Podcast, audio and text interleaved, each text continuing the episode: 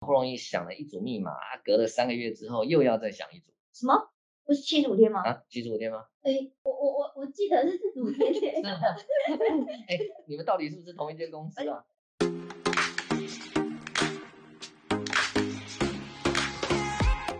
欢迎收听宏基资讯 Podcast，软实力硬趋势。大家好，我是小令。大家好，我是热爱一百零五度的小爱。知道为什么会这样说呢？因为今天他在公司到了被挡了非常的久，差点上不来。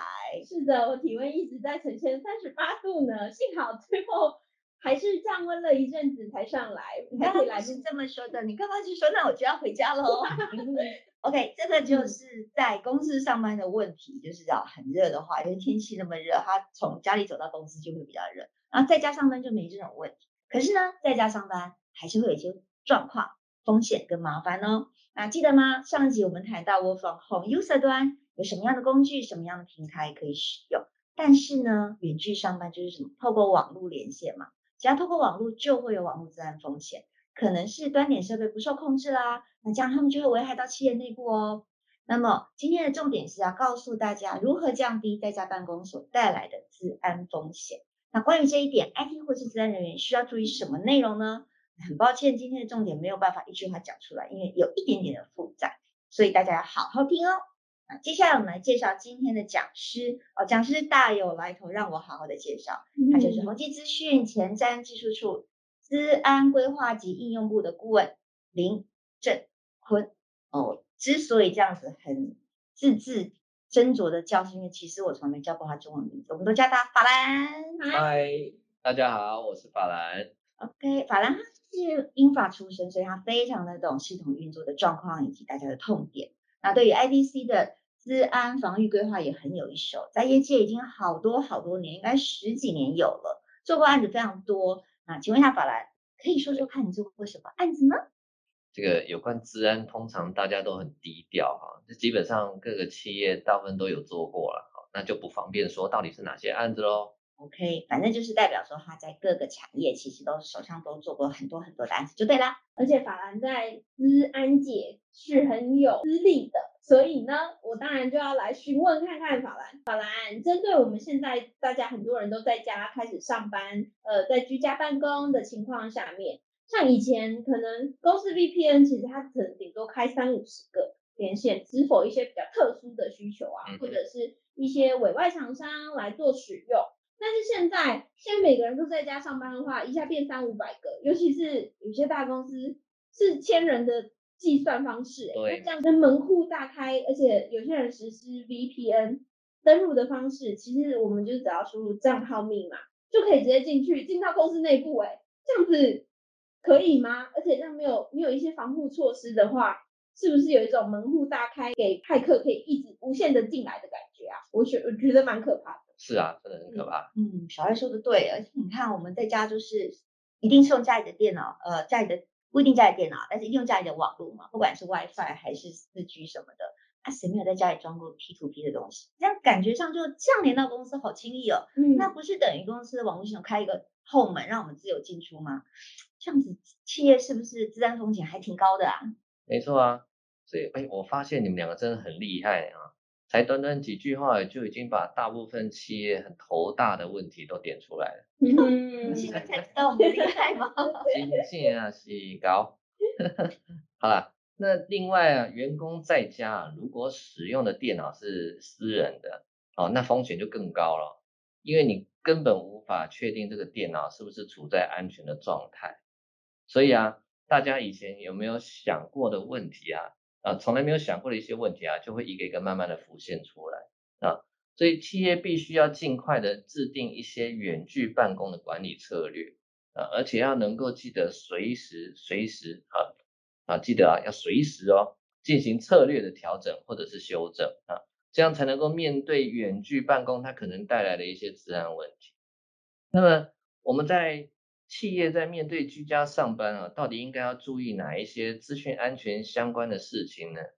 啊，严格来说啦，要注意的面向真的很多啊。我们今天就针对几个比较简单，然后容易执行，而且能够明显提升资讯安全的方法啊，来跟大家做个分享。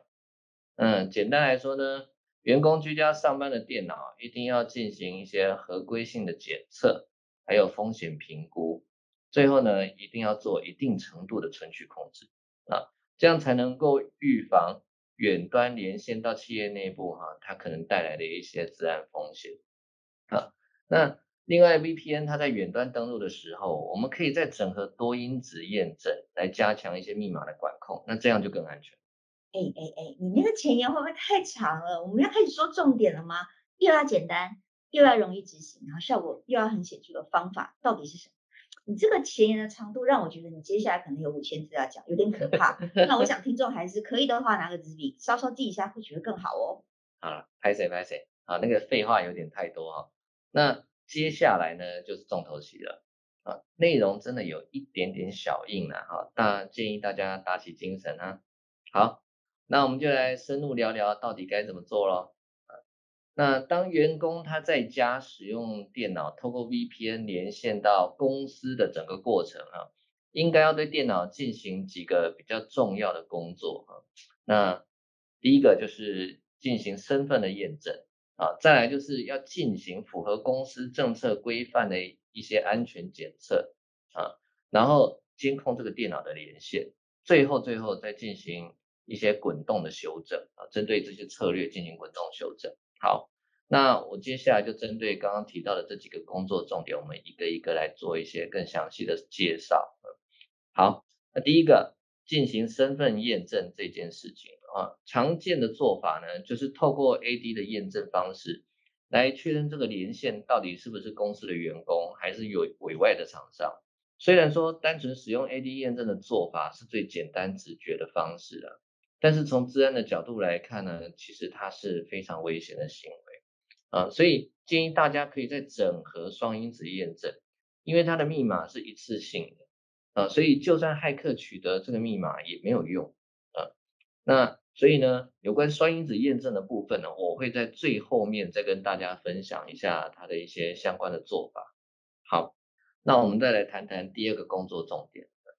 进行符合公司政策规范的一些安全检测，这个我们经常叫它是合规性检测。好，那什么叫做合规性检测？讲白一点，其实就是指公司为了避免电脑出现过多的漏洞，让骇骇客有机可乘啊，所以定下来一些规范啊，例如常见的几种规范就有。我知道，我知道，我来讲，我来讲。这么厉害，好啊，那你说说看喽。什么态度？不相信我吗？真的啊，我知道啦。第一个就是防毒软体嘛，是不是更新？是。那第二个就是作业系统有没有更新？还有那种重大漏洞的 patch 一定要安装。像前阵子不是 Change Server 就出一些状况嘛？嗯。那这个很重要，就是作业系统是不是已经超过产品生命周期？简单来讲，就是那种停止延伸支援的，像以前的 WinXP 啊。然后 Win Seven 啊，哎，现在 Win Seven 还有很多公司在用，想想其实很可怕哎。其实 Win XP 也还是有 人在用啊。好棒棒的，没错嘞哈。啊，你真的都知道哎。看不起我。好啦，那其实另外啊，还有几个比较深入的检测可以进行啊，那也跟大家分享一下好了。嗯，像第一个就是高风险的漏洞检测。像有些风险等级最高的漏洞啊，就应该在借这个机会啊，先一次把它给检查出来。例如说 Bluekeep 啊、SMB Ghost 啊、Ripple 二零啊等等这一些。那再来就是高风险的服务 port 检测，像家里的电脑啊，它又不是网页伺服器，根本就不应该开启八零 port，所以要做这个检测。如果发现它有八零 port 呢，那就比较容易成为骇客想要攻击的目标啊。好。那第三个就是有关异常行为的检测，像家里的电脑啊，有在对企业内部进行 post scan 啊，或者是说大量的踹账号密码的行为啊，这都是不正常的啊。那最后一个就是这个电脑，这个电脑是不是有安装 P2P 软体？我觉得一般还蛮容易有的。对，真的很容易有啊，所以这个其实是很危险的。好。那我们就来谈谈第三项重点工作哈，就是监控连线的电。呃，既然刚刚已经做了合规性的检测，那我们接下来当然就是要根据这些检测的结果啊，来进行一些必要的处理。好，至于处理的方式呢，建议大家是要将企业文化还有部门的工作属性啊，全都纳进来一并考量之后呢，再来调整会比较适当。诶，办法兰呐，如果这些所有的合规性检测我全部都做完了才能够连线，那这样子我连线要等很久呢。我这样子的话，是不是至少转个五分钟？我会抓狂哦。你们开车就有时候已经够久了，好不好？啊，不用说是你们啊，如果是我，我也会抓狂。所以啊，这个时候我们就可以考虑是不是要分两阶段来执行啊，也就是说。当我们进行完常见的合规检测之后啊，确认这个电脑它已经具有一定的安全性，那我们就可以先放行让它连线啊。那之后我们再来做更深入的检查。是啦，我是知道，如果最安全的做法还是等到做完全部的检测再放行。可是我觉得这真的是治安和方便性之间需要有一个平衡吧。不然的话，这样真的蛮容易引起抱怨的哦。对对对，所以你就知道治安人员有多辛苦了，随时要去考量这个两者之间的平衡。是的。好，那另外我们要针对更深入的检测啊，也要进行一些控制。好，就例如高风险漏洞检测，还有高风险服务破检测这部分啊，一旦呢我们侦测到有高风险的电脑啊，那这个时候我们就应该立刻发出告警。然后再对这一台电脑进行更深层的检测。那如果说我们深层检测发现这个电脑已经被植入了恶意程式，那就不用考虑啦，立刻中断这个连线。再来就是有关，如果我们发现有破啊在 scan 或者是大量踹账号密码的异常行为，理论上你在家中的电脑不应该会有这种行为啊。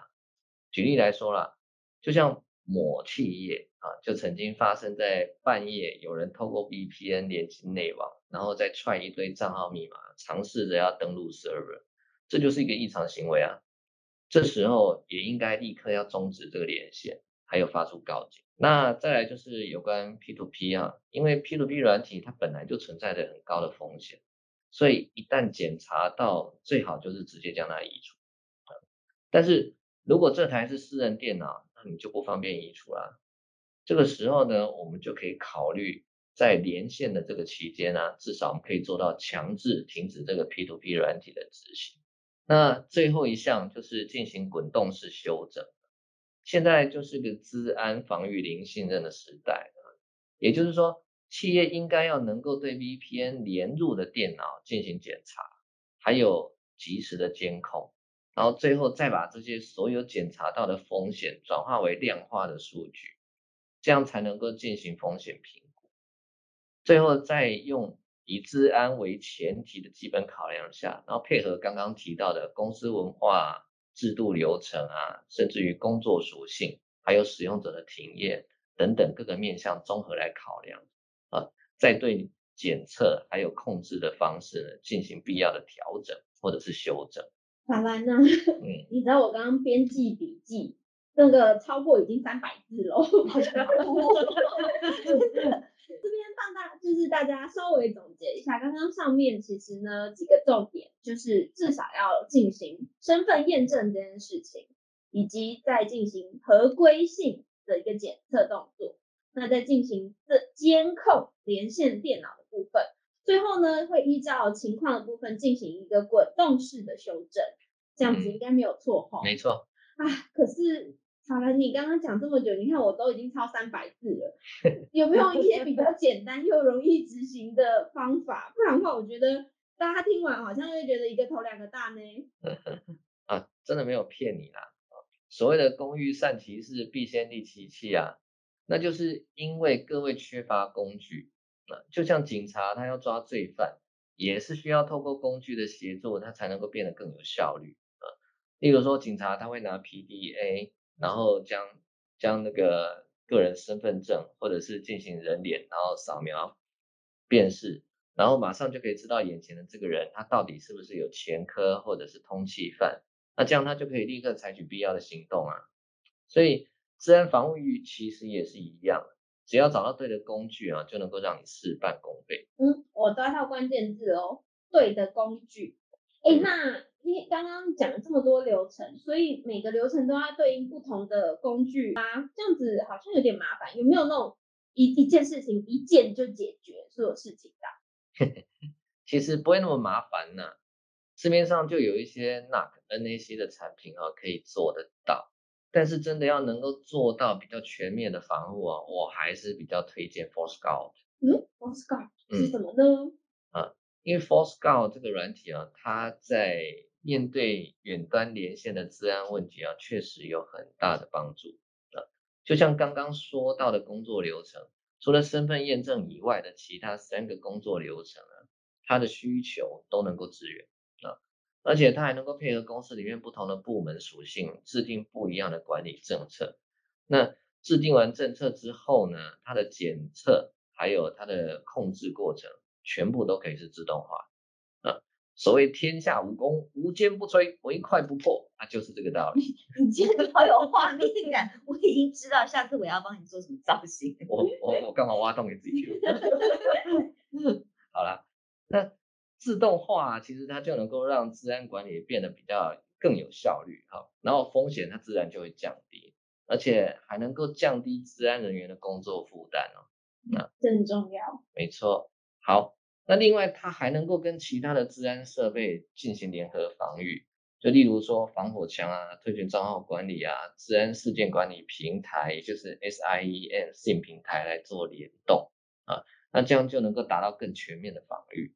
嗯，那其实 ForceGuard 能做到的事情还更多，它真的是一个蛮前卫的一个治安管理解决方案啊，而且部署起来还非常简单，这才神奇。如果大家真的有兴趣哈，未来还可以再安排来跟大家好好分享。那主题我都帮大家想好，就是如何透过 ForceGuard 来进行企业 IT 环境的风险揭露与风暴及时控制，怎么样？不错吧？你这个好哎，我喜 欢。那可不可以请问一下，你为什么不早点提出这个题目啊？那我们 等那么久，没关系没关系，记下来哈。我们下周有空我们再敲你的时间。哎，那讲的这样差不多，其实我突然想到，你之前有讲到说身份验证这块，其实最让人家痛苦的就是密码验证。你说说实在，实在是很过分，英文大小写、数字、符号，然后其实都已经很难记了，还不能跟前两次相同，真的是不掉哎。有什么更好的方法吗？嗯，其实我跟大家一样，都深受这个复杂密码规则的困扰。尤其是啊，好不容易想了一组密码，隔了三个月之后又要再想一组。什么？不是七十五天吗？啊，七十五天吗？哎，我我我我我记得是四十五天。是哎，你们到底是不是同一间公司啊？哎呀，真的很麻烦。所以啊，就搞到后来就都不知道到底该用什么密码，最后干脆就把密码都记在 Excel 啊，或者是写在记事本里面啊。还有人更夸张，直接就把它贴在荧幕上。那到了最后啊，还不是一样不安全，而且还造成使用者的困扰。所以啊，我真的是真心推荐啊，IT 管理人员或者是治安人员啊，真的可以好好考虑是不是要导入多因子认证。哎，这个多因子认证是不是就是你知道最近公司都一直逼我们要安装微软有一个叫做 MFA 的东西，就是每次我只要登录 VPN 的时候。他就要做一次验证，嗯嗯，虽然有点烦啦，但是嗯，我觉得还算这样子比较安全一点。哎，是不是就是这个东西啊？对对对，是这个没有错。嗯，好，那多因子验证啊，它可以使用手机来产生一次性的动态密码，这就是大家时常提到的 OTP 啊啊，所以每次登录 VPN 的时候啊，使用的都是使用的密码，它都是一次性啊，所以你下次登录的时候，它就会产生新的。那如果骇客他盗取了你的账号密码也没有用啊，因为下次骇客要登录的时候，这密码已经失效。嗯，所以从此使用者啊，他就不用再去记那些复杂密码，而且他又很安全。这真的是金鱼脑的神奇。对，没错。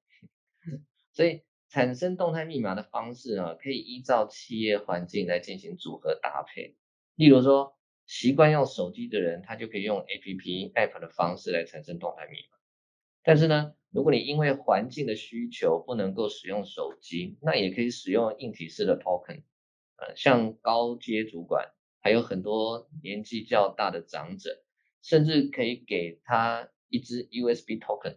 啊，长官只要每次要登录的时候啊，就将这个 USB token 插到电脑上，那 token 呢，它就自己会完成这个动态密码的验证，长官连输入密码的动作都省去了呢。你说，它这是不是一个既安全又可以增进使用者体验的好方式？嗯，其实我觉得还不错，个人是还蛮习惯用 app，然后据我所知，Adobe 也是用 app，还很方便。嗯可是我也发现蛮多同事手上很喜欢有手感拿一个东西。那其实公司越大，呃，越大人越多，总是会有人有不同的需求，想要个混搭风格。嗯嗯，那难道就是说要买两套吗？就是有 token 啊，然后也有一些 app 什么的，这样不是就增加费用了吗？嗯，其实不会，市场上啊，其实就已经有相当多的产品啊，都有 support 这样子的一个应用模式。例如说 Micro Focus 啊、微软啊、全景啊，也都有对应的产品。但是呢，我会比较推荐全景的 MOTP 啊，因为它的软硬体整合的资源度真的超广。就像它，就像它可以跟 VPN 啊、Windows、Linux，还有公司常用的应用软体，例如 Outlook。虚拟环境、MS SQL，甚至于是你客制化开发的软体，它都可以整合。那像硬体的部分呢、啊，就如 Switch 啊、Router 啊，甚至是治安设备的管理登录界面，它也都能够整合。另外，刚刚不是有提到可以针对不同的使用者采用不同的动态密码载具吗？对，其实啊，它能够反过来混搭哦，也就是说，一个人可以同时使用多种动态密码载具。同时是说一个人为什么需要那么多载具啊？对是一秒赚几亿上下吗？啊 其实是这样子啦，我我举一个应用情境的例子好了，呃就像有一些高科技公司的员工，呃，平常在 OA 环境收收 mail，他就使用手机版的动态密码比较方便啊。但是当他要进入比较高机密的环境的时候，公司规定不能带手机进入，那怎么办？呃，这个时候它就可以使用硬体式的或者是 USB 的 token，啊，所以你们说说，这是不是真的整合度超高，使用上超弹性？真的耶！好你棒们很敷衍哦。好，今天跟大家分享的这两个产品呢，都有相同的特性啊，就是部署非常容易啊，又能够起到非常好的防护作用。我个人是觉得这个 CP 值真的超高了，希望今天的分享对大家有帮助。好的，大家都听懂了吗？我个人是觉得，嗯，我听懂了，真的谢谢法兰用白话文跟我们说明。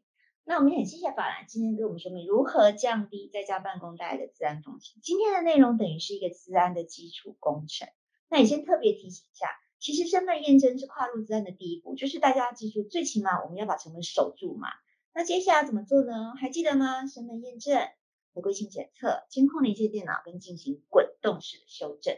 是的，那我刚刚呢也是狂抄笔记，太多数就来字了吧？现在已经超过七百字了。那大家如果呢，就是针对像刚刚提到的这些内容，有一些哎可能不是很清楚，或者是听不是很懂的话，没关系，我这边帮大家准备好了，愿意分享我的笔记给 everybody。怎么这么优秀真的但是呢，请大家帮我们现在点开资讯栏，然后这边有一个加入我们的 Line 的连接，点下去。好，点下去了以后呢，记得呢在对话聊天的时候，直接对这个 Line 输入 VPN 三个字，大小写有关系吗？没有关系，都可以，就是输入 VPN 三个字，它呢就会自动跟你对话。那这边的话，它就会直接传送一个连接，是我今天整理的笔记给大家，我觉得应该算是蛮有用的吧，给大家。好，那当然呢，诶，我刚刚有听到重点，就是法兰呢，接下来也还会有嗯这一集。对，嗯主题都想好了哦。的，所以呢，也请大家敬请期待我们下一集，法兰还会再次出现，一样会跟我们讲治安相关的内容。OK，如果今天有任何问题的话呢，欢迎就是在下方留言处的部分给我们一些 feedback，或者是你今天有什么问题，都可以在下方留言哦。那也别忘记各位，请给我们五星好评，让我们有动力持续做下去。好，那今天对以上的这些内容呢，有任何问题的话呢，欢迎直接联系宏基资讯。那我们就下一集再见啦。好，拜拜拜拜。